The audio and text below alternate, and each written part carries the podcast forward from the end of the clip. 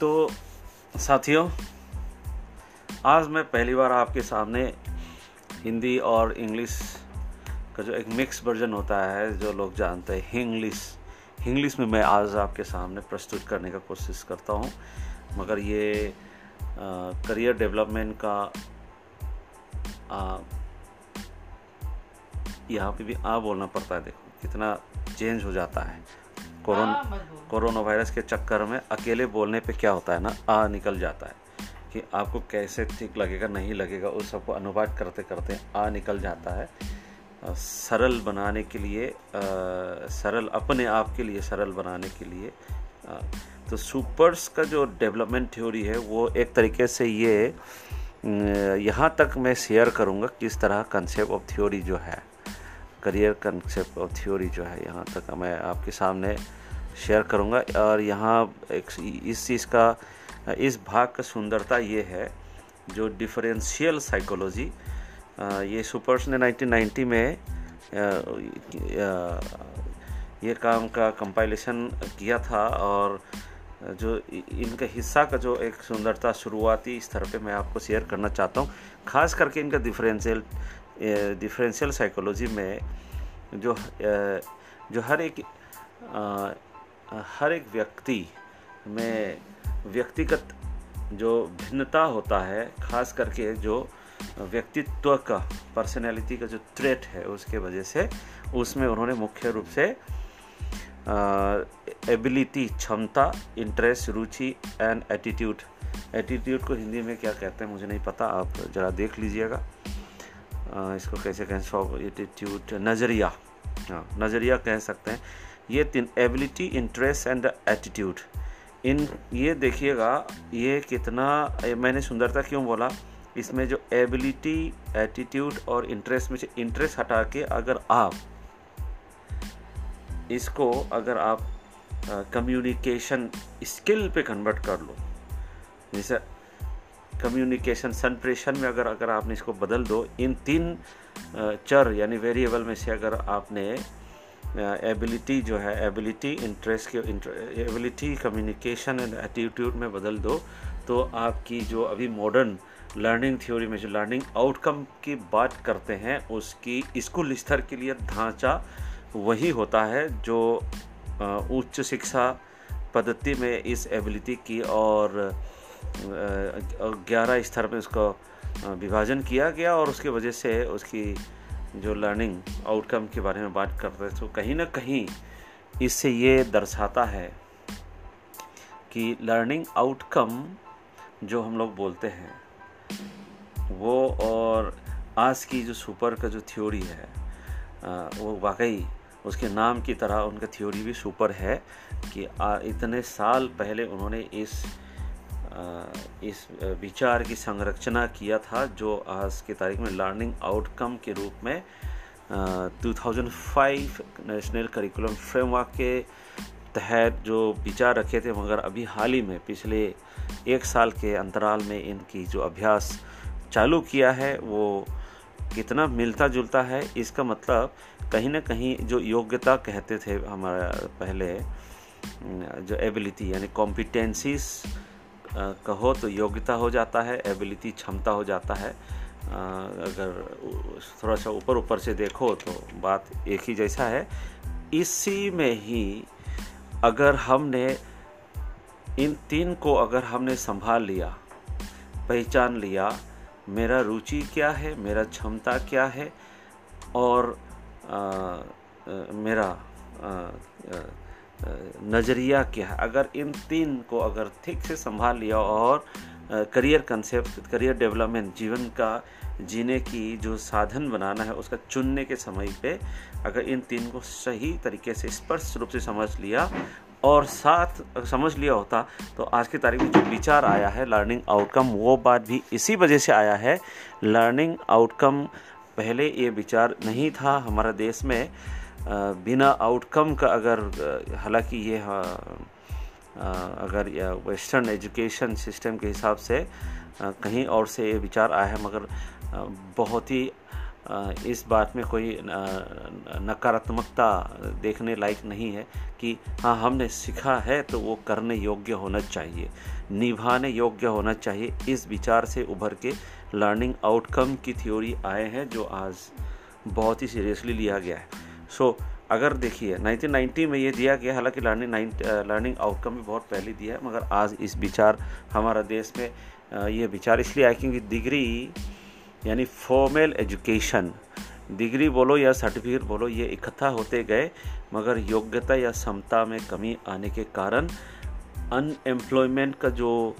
एक संघर्ष है हमारे समाज में उसमें भी बहुत बड़ा योग्यता यो, योगदान इन्हीं की वजह से होता है। डिग्री है मगर उस डिग्री के हिसाब से योग्य होना इसका ये मतलब नहीं है कि किसी को अयोग्य हो जाए। कहीं ना कहीं इसका मतलब ये भी होता है कि उनकी डिग्री जो है जो उनकी योग्यता जो है और उनकी रुचि जो है उनमें आपस में कहीं ना कहीं तालमेल पूरी तरीके से बैठा नहीं। कि जैसे मेरा रुचि कहीं और है, मैंने डिग्री कहीं और ले लिया।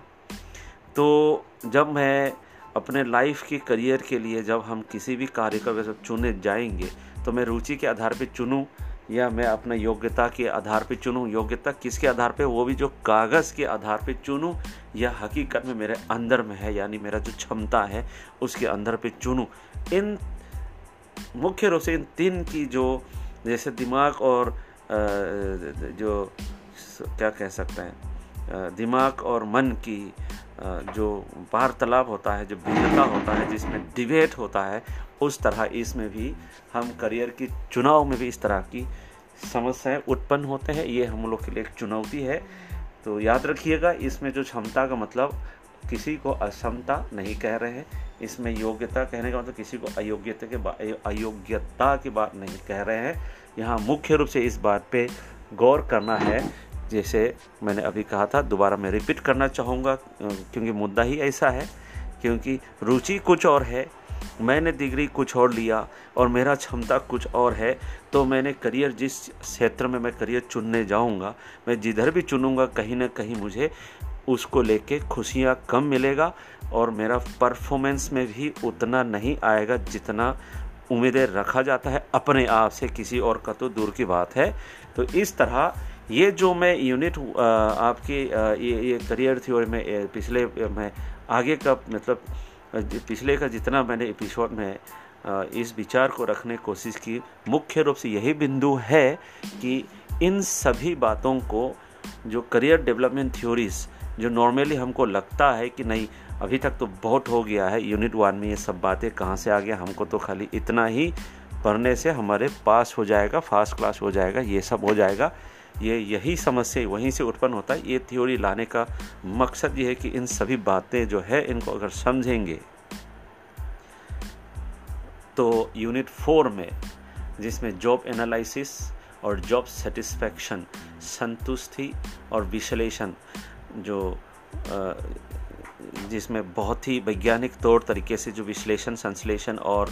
संतुष्टि के बारे में अध्ययन अनुसंधान करेंगे, उसमें अगर ये ये जो थियोरिटिकल इन सिद्धांतों की अगर बैकग्राउंड नहीं है तो यूनिट फोर की जब आप विचार व्यक्त करते हैं परीक्षाओं में या किसी भी